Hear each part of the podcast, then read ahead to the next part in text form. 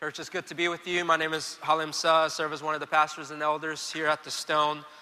We're going to be continuing in the book of First Peter today. We're going to be in First Peter chapter 3, verse 7 today. Last week we saw Peter addressing marriages, giving instruction to wives. And this week we're going to see Peter give instruction to husbands. And now, if you are here and you are single and you're wondering, what does this have to do with me? What 2 Timothy 3:16 tells us is that all of God's word is God breathed. All of God's word is profitable for us. It's pro- profitable to make us complete and equip us for every good work. And so perhaps he's teaching you and is equipping you and preparing you for a future marriage that's to come, right?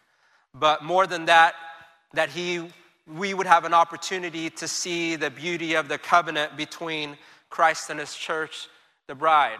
It's not just the married people in the room that God calls to care about marriages, it's everybody. It's because he created it.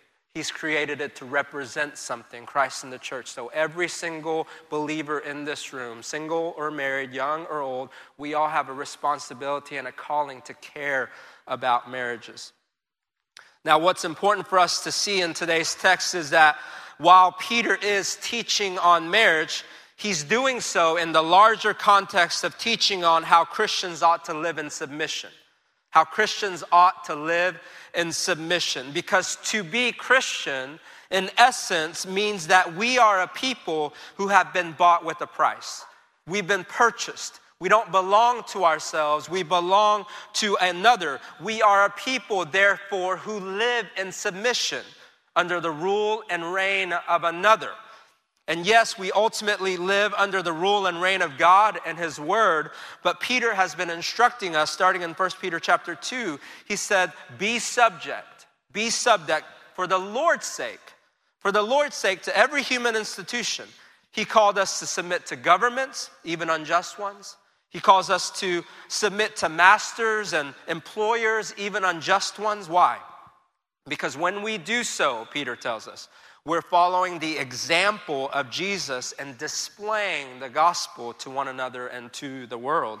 He tells us in 1 Peter chapter 2 verse 21, "For to this you have been called. You've been called to this because Christ also suffered for you, leaving you an example so that you might follow in his steps." He committed no sin, neither was deceit found in his mouth. When he was reviled, he did not revile in return. When he suffered, he did not threaten, but continued entrusting himself to him who judges justly. If anybody had the right not to submit, if anybody had the right not to live under subjection, it was Jesus, the King of Kings and the Lord of Lords. But why did he submit himself? even to unjust rulers? And why did he subject himself to us and our sins and die on the cross for us? Because ultimately, he was entrusting himself to his Father. And because through the suffering and through the submission, he was accomplishing something amazing called the gospel. Through suffering and quiet submission, Jesus accomplished our salvation. That's how you were saved because Jesus submitted himself, because Jesus was subjected. That's how our salvation was accomplished. And it's in this context that we saw Peter say last week in chapter 3, verse 1 likewise, wives, be subject to your own husbands. He says, likewise, wives, like who? Like Jesus. Peter is saying, wives, you have an opportunity and a calling for, for to this you have been called, because Christ also suffered for you, leaving you an example so that you might follow in his steps. He's saying, likewise, wives, you have an opportunity to display what Jesus did for us. How? By submitting to your husband. Every time, Angela, my wife, she submits herself to me, even when my leadership is lacking and I don't deserve it. She is in the gentlest and yet in the most powerful of ways pointing me and reminding me of the gospel and what Jesus has done for me. I can't tell you the number of times that I've been brought to repentance, the number of times I've been saved and kept from diving headlong into some sin because Angela was willing to do this for me by pointing me to what Jesus has done for us. He submitted himself and subjected himself for me, for you. He took upon our sins and died a horrific death for us to save us. That's the power of submission. Right? To this world, submission looks weak. To this world, submission looks foolish. In fact, to those who are perishing, the gospel is foolishness. But to those of us who are being saved, it is the power of God. It is the wisdom of God. That is the power of submission. It was through Jesus' submission that, uh, that God accomplished our salvation. So, don't you see Submission makes absolutely no sense if you don't believe in the gospel. If you don't believe that this, in fact, is what Jesus has done for you, right?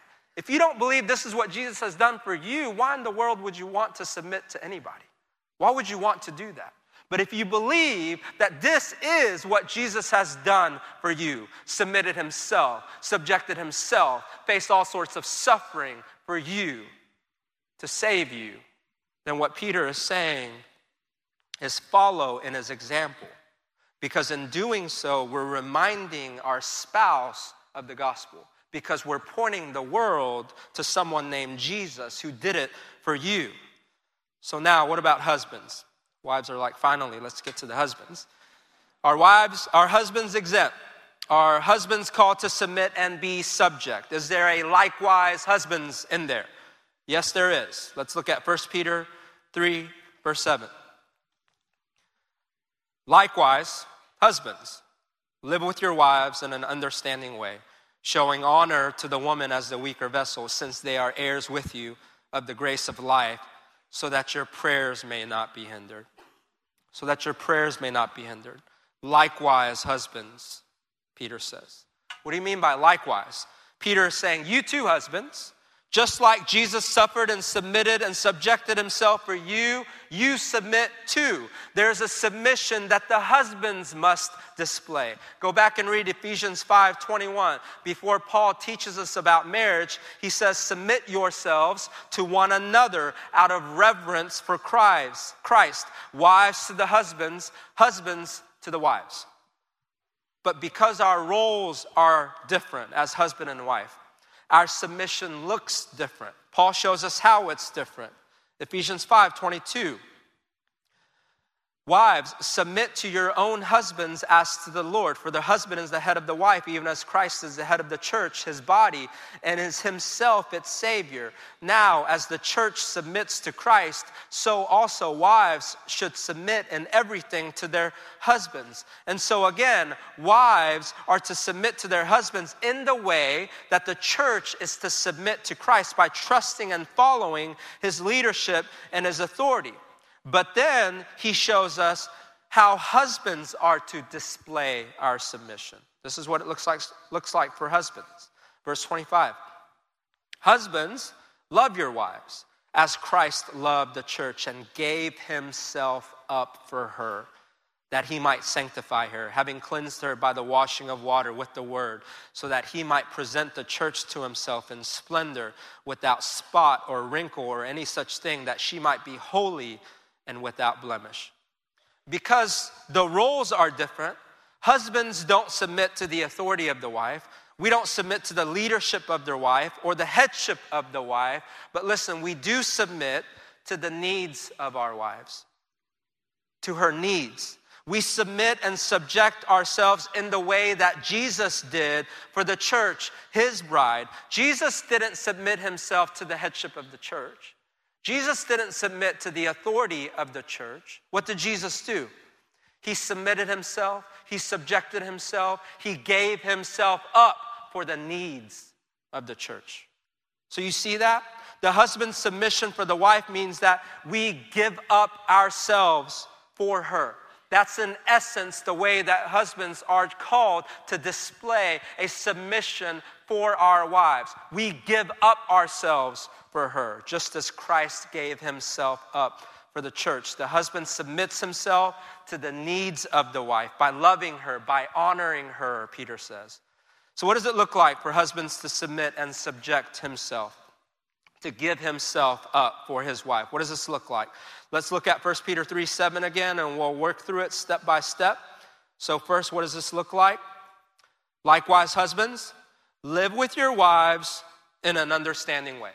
Live with your wives in an understanding way. If you translate it literally, Peter says, Live with your wives according to knowledge according to knowledge. What Peter is saying is, husbands, if you're going to be a picture of Christ to your wife, if you're going to rightly display Jesus to your wife, you're going to have to know some things. You're going to have to have some knowledge, he's saying. What this saying is, is husbands, it's going to be impossible for you to be the kind of husband God wants you to be apart from you regularly, daily spending time in God's Word, knowing it, studying it, and obeying it. Husbands, are you in God's word? All the things that God is calling you to do, all the things that you won't want to do, like lay down your life for her, you won't be able to do unless you go to God's word and see and taste and experience that this, in fact, is not some command that God is putting on your life that you have no idea what this looks like, but this, in fact, is what Jesus has done for you. He's done it for you. He submitted himself, subjected himself to all sorts of suffering for our sins to save you, to have a source of love that never dries up and go to it daily and drink from it is the only hope that you will have as a husband to love your wife, to give up yourself for her daily, no matter what. That's the only hope that we have. Husbands, you have to go to God's Word. So, first, you need to know God's Word. You need to be a student of God's Word. But then, next, you need to know your wife. You need to be a student of your wife. You need to have a knowledge of your wife's desires and her goals. What makes her face light up?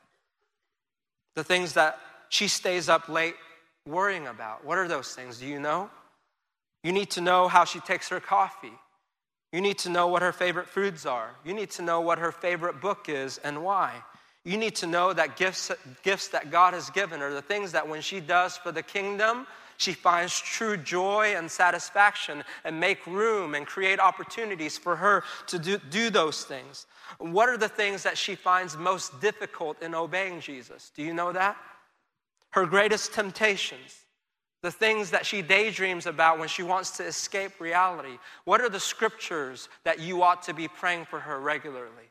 What is it? Do you know? You need to know what her cues are when she's wanting to connect with you emotionally. A psychologist named John Gottman, he and his wife have been working with married couples for over 40 years, and this is what they found in their study. Gottman and his wife have observed the regular requests for connection couples make to each other throughout any given day. Call them bids. They are the small talk we make as we ride together in the car, or take a walk, or sit together over dinner. Each bid is an opportunity to connect, however momentarily, Spouses who turned toward their partners in the study responded by engaging the bidder, showing interest and support in the bid. Those who didn't, those who turned away, would not respond or respond minimally and continue doing what they were doing, like watching TV or looking at their phones. Sometimes they would respond with overt hostility, saying something like, Stop interrupting me, I'm reading. Husbands, Put down your phones when the love of your life is talking to you.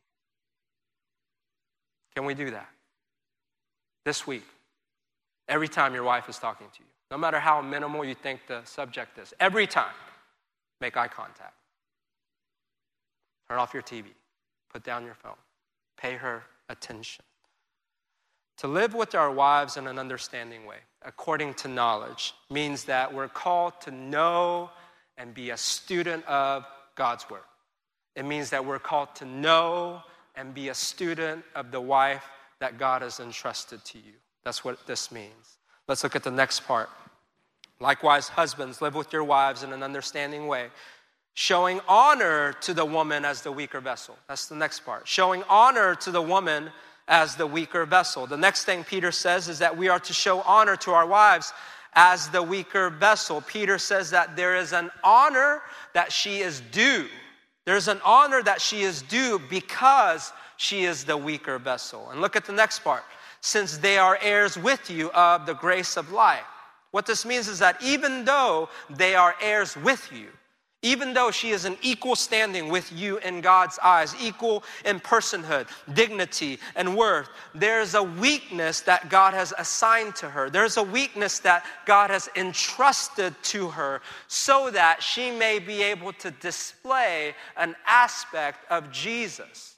And what is that aspect? Philippians chapter 2 tells us he did not consider his equality with God as something to be grasped, but he humbled himself taken upon human flesh, going even to the cross, death on the cross, right? There's a humility, there's a weakness that Jesus was willing to put on. Why? To show us that He loves us, to go to the cross for us. And there's a weakness that God has assigned women and wives so that they can be a displayer of that to us in a very real way, there's an honor that she is due because living in this fallen world, in many ways, she has the more difficult role to play. Okay, so specifically, what are some of the ways that the, that the wife is weaker, which makes her calling more difficult and therefore worthy of honor? This would certainly include the idea that by and large, women are physically weaker than men. If you look at the history of mankind, men have always taken advantage of our physical power to oppress women. Now, I'm not saying that every single man is more powerful than every single woman. There are some CrossFit women that could kick my butt. But generally speaking, when we watch the Olympics, we see that men and women compete separately. Why? Because generally speaking, men are physically more powerful than women. Generally speaking, the husbands in the room can overpower their wives physically. And specifically, in a culture where this was happening and thought of as acceptable, husbands abusing their wives, Peter is saying that you need to use that physical strength to serve and honor your wife rather than subduing her. There are dangers and vulnerabilities that women will face in this world that doesn't even cross our minds as men. If there are vulnerabilities and dangers that women face in this world, Christian men are to be the first ones who stand up and defend that vulnerability, that danger. But as we further look at the context, what we also see is that wives are weaker in terms of authority in the marriage. The husband is entrusted with headship and authority within the marriage to lead. And what Peter is saying is that instead of misusing your authority for selfish ends, you should use the authority and leadership that God has given you to, again, honor your wife, to love her and serve your wife and her needs. Whatever, whatever thing that it is that you feel like you could take advantage of to get your way, right? Don't use it to get your way. Use it to serve, use it to honor. And I want to mention one more. And I don't think this is really a weakness. I think this is really an incredible strength. And yet, it is something that husbands can take advantage of for their own benefit, to serve themselves, to get their way. And that is that wives tend to have more of an emotional sensitivity than their husbands. More of an emotional sensitivity. And again, it is not saying that every woman is more emotionally sensitive than every man. But again, generally speaking, Angela, my wife, is so much more emotionally intelligent than me. She is so much more sensitive to the leading of the Holy Spirit. She is so much more sensitive to a sense of what is right, what is wrong, and God has created her in this way. God has created largely women, wives in this way. This is why it said that if the women of the society falls, so does the society that women, in a lot of ways, are the last bastion of morality and faithfulness within a society. If women begin to lose their sensitivity to what is right, what is wrong, then the society will fall. And God has created her that way.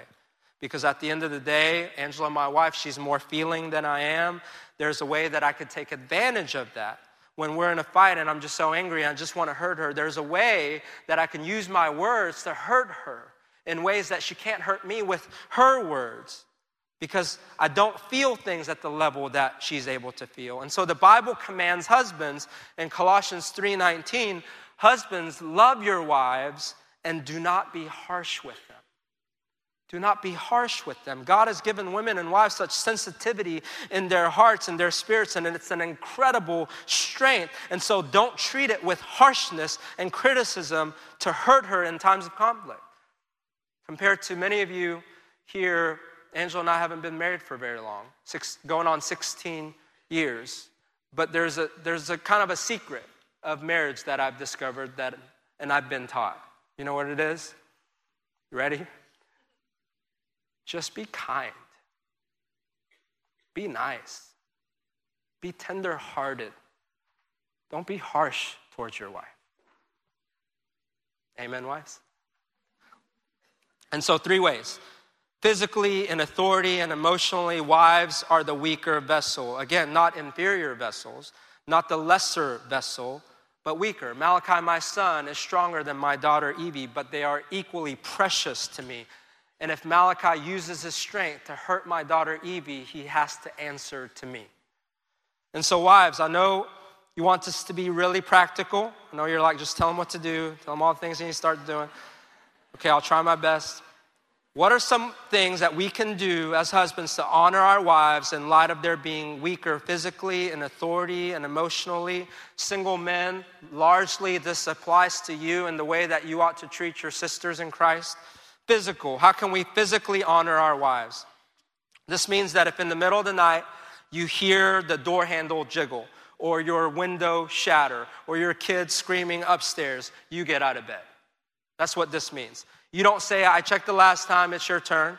You don't say, I checked the last 10 times, it's your turn. It's never her turn. It's always your turn. You always place yourself between your wife and any danger.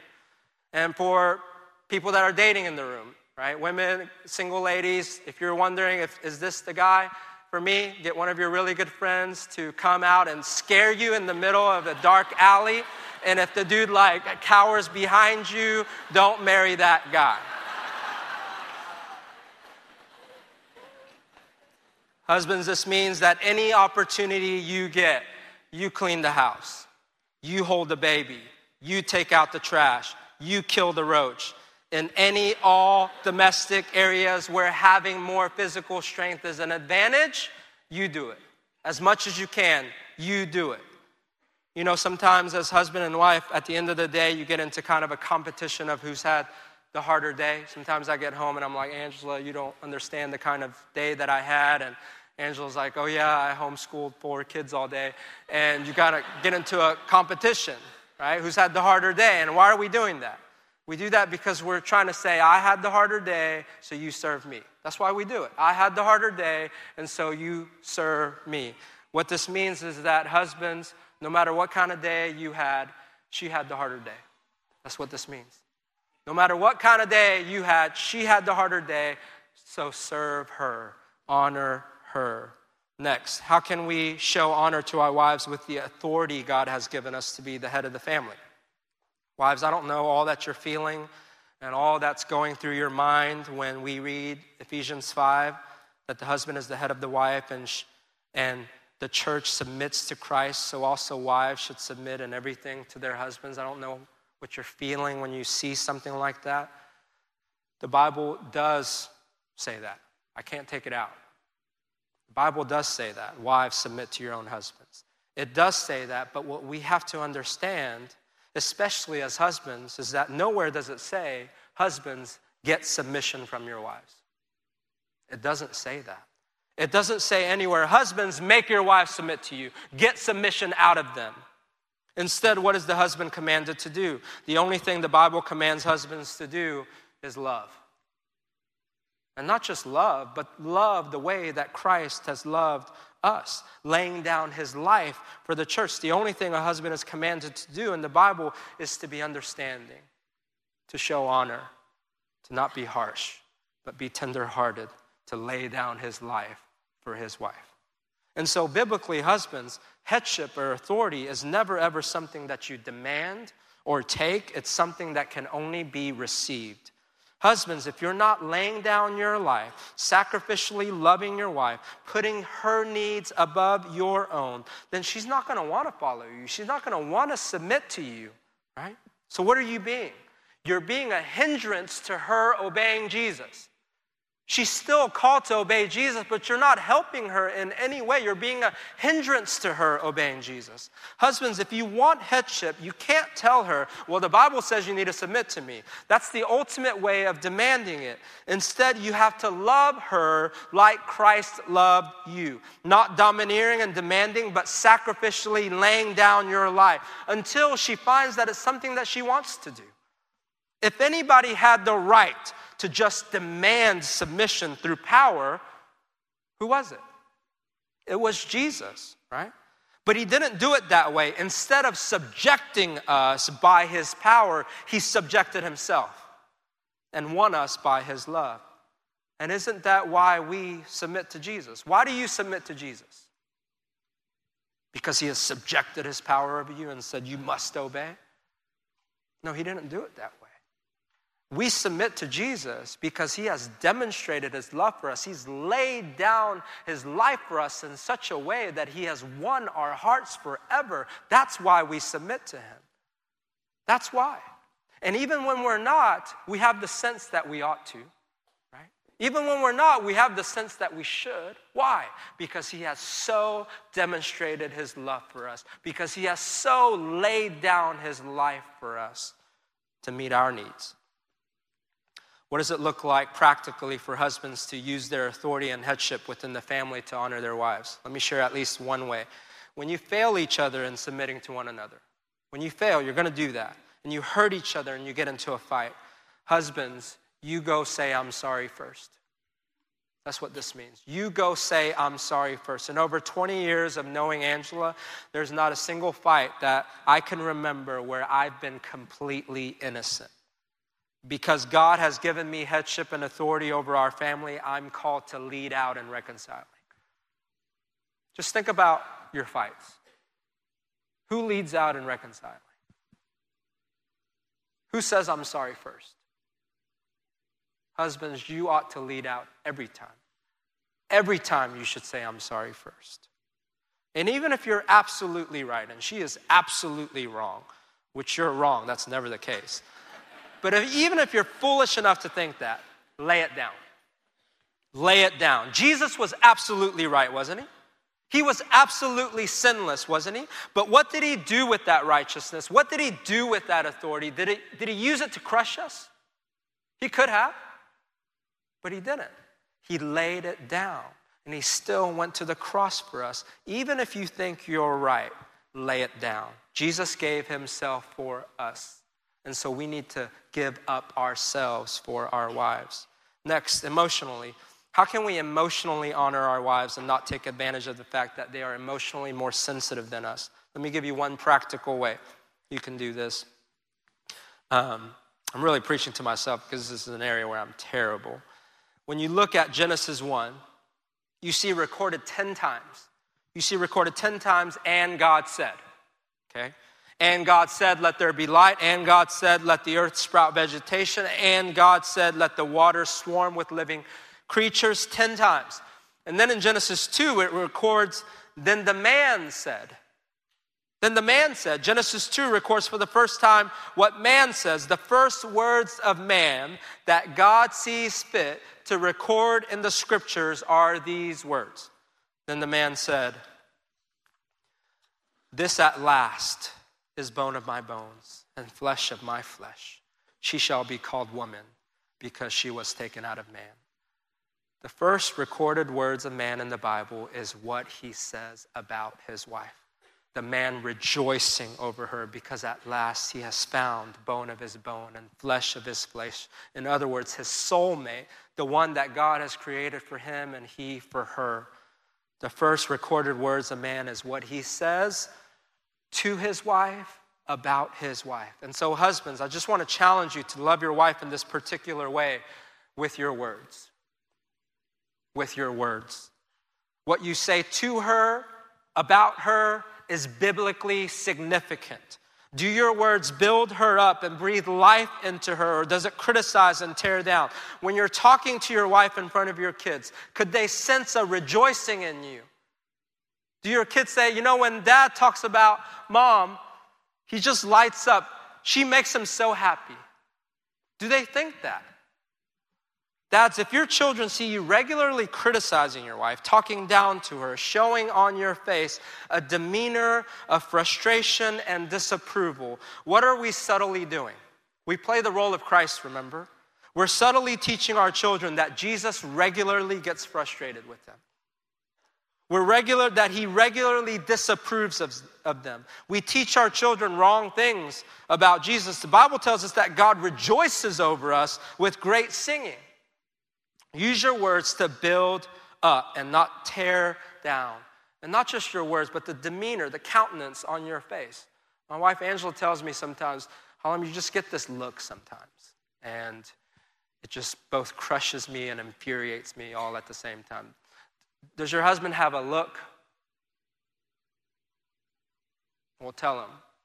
Tell him he, you get this look sometimes. It's not just your words, it's this demeanor that you have towards me. Carefully craft your words, carefully craft your demeanor to heal and encourage and to show your wife that she makes you so happy. Does your wife know that? That she makes you so happy, that you are so thankful for her, that out of every and all women in this world, throughout the history of mankind, God has handpicked her to be your wife. Does she know? that you are so thankful to God for her. Show it with your words, show it with your countenance. So, husbands, how are we doing? How are we doing at submitting ourselves, subjecting ourselves for our wives, just as Jesus submitted and subjected himself for us? How are we doing at giving up ourselves for our wives, just as Christ gave himself for, up for us? There's a way for us to know. Peter is going to tell us how we can know, how we can know we're doing at this, a litmus test, if you will. Let's look at the last part of the verse. Likewise, husbands, live with your wives in an understanding way, showing honor to the woman as the weaker vessel, since they are heirs with you of the grace of life, so that your prayers may not be hindered. So that your prayers may not be hindered, it says. Or another way to say it would be Husbands, if you're not living with your wife in an understanding way, if you're not showing honor to her, then your prayers will be what? Then your prayers will be hindered, right? And so, what's the litmus test on how we're doing? If we were to ask Peter, Peter, you've given us as husbands this instruction. Peter, how do you think we're doing? I think Peter would say, well, let's look at your prayer life. Let's look at your prayer life. If your prayer life is terrible, husbands, perhaps, maybe, it's because you're being a pretty terrible husband. How's your prayer life? And why did God set it up this way? It seems strange, but it makes total sense if you think about it. Peter says that your wife, she is a co heir with you of the grace of life. What does that mean? That means that your wife, she's not just your wife, but she's the daughter of the king. That's why she's a co heir. She's a daughter of the king, and she's in a very real way a princess. And I want you to think about this. Dads with daughters will especially get it. My daughter Evie, she is my, she's my treasure. She is precious to me. I have three sons. I say to them all the time, Boys, I got three of you. I only have one of her. She is precious to me. You treat her the way that I would treat her. You protect her. You guard her. You serve her. You treat her the way that I would treat her. Now, when that terrible day comes, when my little Evie falls in love and gets married, think about this. How ridiculous would it be if Evie's husband was mistreating her and then for him at the same time want to come and hang out with me and have a relationship with me and talk with me and ask and request things of me. Any feelings of closeness that he has towards me would be absolutely delusional, right? You're going to mistreat my precious daughter and want to come hang out with me and talk to me as if nothing is wrong? Husbands, what Peter is saying is that God is so concerned with you living with his precious daughter in an understanding way. He is so concerned with you showing honor to his daughter by loving her, serving her, laying down your life for her, just as he has done for her, that he would interrupt his relationship with you, that he would hinder your prayers when you're not doing so. Husbands, you shouldn't presume to think that any spiritual good will be accomplished by your life if you aren't loving your wife. You shouldn't presume to have a, an unhindered relationship with God if you're mistreating his daughter. You should never think, oh, me and God, we're doing great, but I'm struggling to love my wife. That sentence is delusional, right? You should never think you're doing well with God if you are mistreating and not serving and not loving his precious daughter. He loves you so much. He loves his daughter so much that he would interrupt his relationship with you until you start giving up your life the way that Jesus has given up his life for you. And so it's ultimately about that. It's ultimately about pointing each other to Jesus. Husband and wives reminding each other through their mutual submission what Jesus has done for us on the cross, the submission that he has demonstrated for us on the cross. And it's not going to be easy. It's not going to be easy. Peter calls it suffering for a reason. He said, For to this you have been called, because Christ also suffered for you, leaving you an example so that you might follow in his steps. Wives, because Christ was willing to submit himself even to unjust rulers, so submit to your own husbands. Husbands, because Christ, your head, your authority, gave himself up for you, husbands, give up yourself for your bride only to the extent that we see that this is what Jesus has done for you, you will be able to do this for each other. Husbands for wives and wives for husbands. When you think about the cross, when you think about Jesus on the cross, do you see that it is something that he is doing for you? Do you see on the cross that he is demonstrating a submission and a subjection and a suffering for you?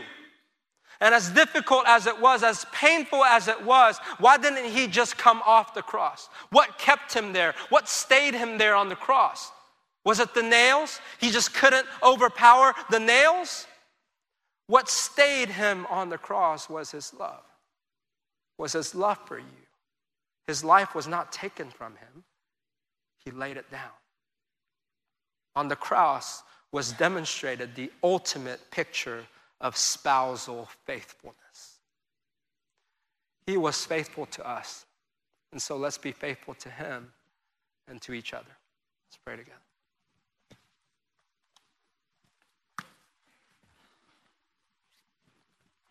Father, we thank you for your son, Jesus. Though he was God, he did not consider his equality with you as something to be grasped, but he humbled himself. He took upon the form of a servant, he took upon human flesh, and he obeyed and humbled himself even unto death, even death on a cross. So, Father, will you work in us, in husbands and wives, in singles, in the young and in the old? Lord, will you work within us in such a way to give us such an overwhelming, clear picture of the submission of Jesus demonstrated for us on the cross? That he gave himself up for us. And being so compelled, Father, let us lay our lives down. Father, I particularly pray for the husbands in the room, for the future husbands in the room, Lord that you would give us such a vision of Jesus, that you would give us such a vision of his headship, his authority over the church, and yet him laying it all down, giving up his life so that we might be saved. Let us be husbands at the end of the day that are able to stand before your throne and be able to say, Father, just as the way that your son gave himself up for me, I have given myself up to the wife that you have entrusted to me. Let us all be able to say that. In Jesus' name we pray.